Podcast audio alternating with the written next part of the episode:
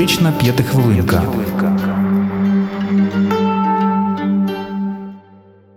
В одному з минулих випусків ми говорили про посттравматичний стресовий розлад. ПТСР та інші негативні наслідки впливу війни на психіку відомі та детально вивчені. Сьогодні поговоримо про явище, коли катастрофічні травми, у тому числі війна, впливають на психіку принципово по-іншому. Мова піде про посттравматичне зростання. Термін посттравматичне зростання з'явився у науковому світі 1995 року завдяки двом ученим. Авторами терміну є Річард Тедеші та Лоуренс Колхоун.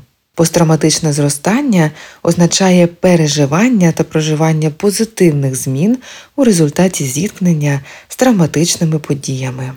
Як же відбувається таке зростання та на чому оснований цей феномен? На думку дослідників, серед факторів та процесів, які сприяють зростанню, на особливу увагу заслуговують наступні. По-перше, це когнітивне опрацювання, тобто усвідомлення процесів, що відбуваються, та переосмислення травматичної події. Це фундамент появи нових поглядів та ідей, що в подальшому сприятимуть особистісному росту. По-друге, це перегляд пріоритетів. Травма просто примушує подивитися на звичну пріоритизацію в житті під новим кутом, вибрати, що справді є важливим у житті та вартим зусиль і уваги.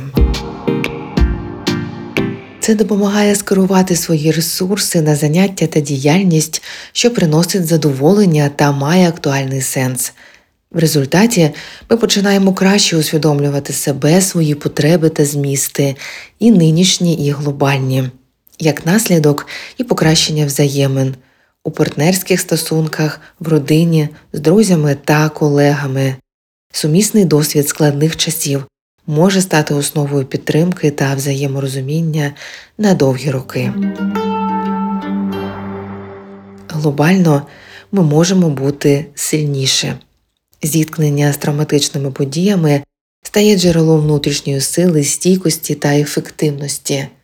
Ми дізнаємося, на що справді здатні саме у свої найтемніші часи. Усе це є основою духовного та екзистенційного зростання.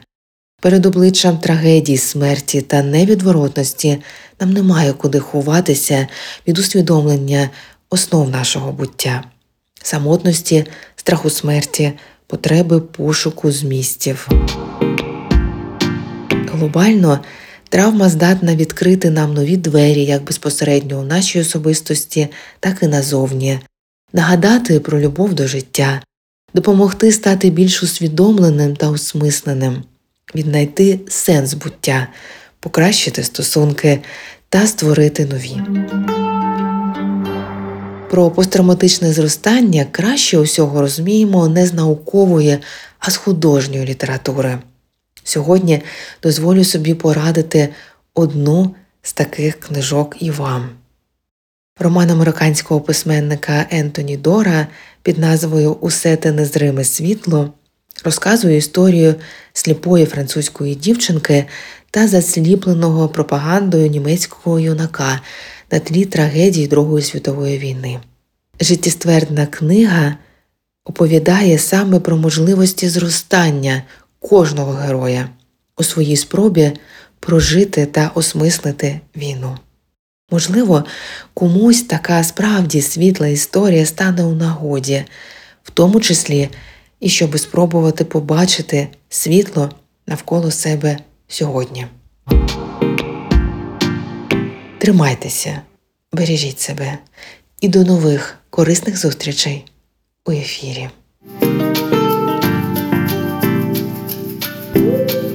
Психотерапевтична п'ятихвилинка.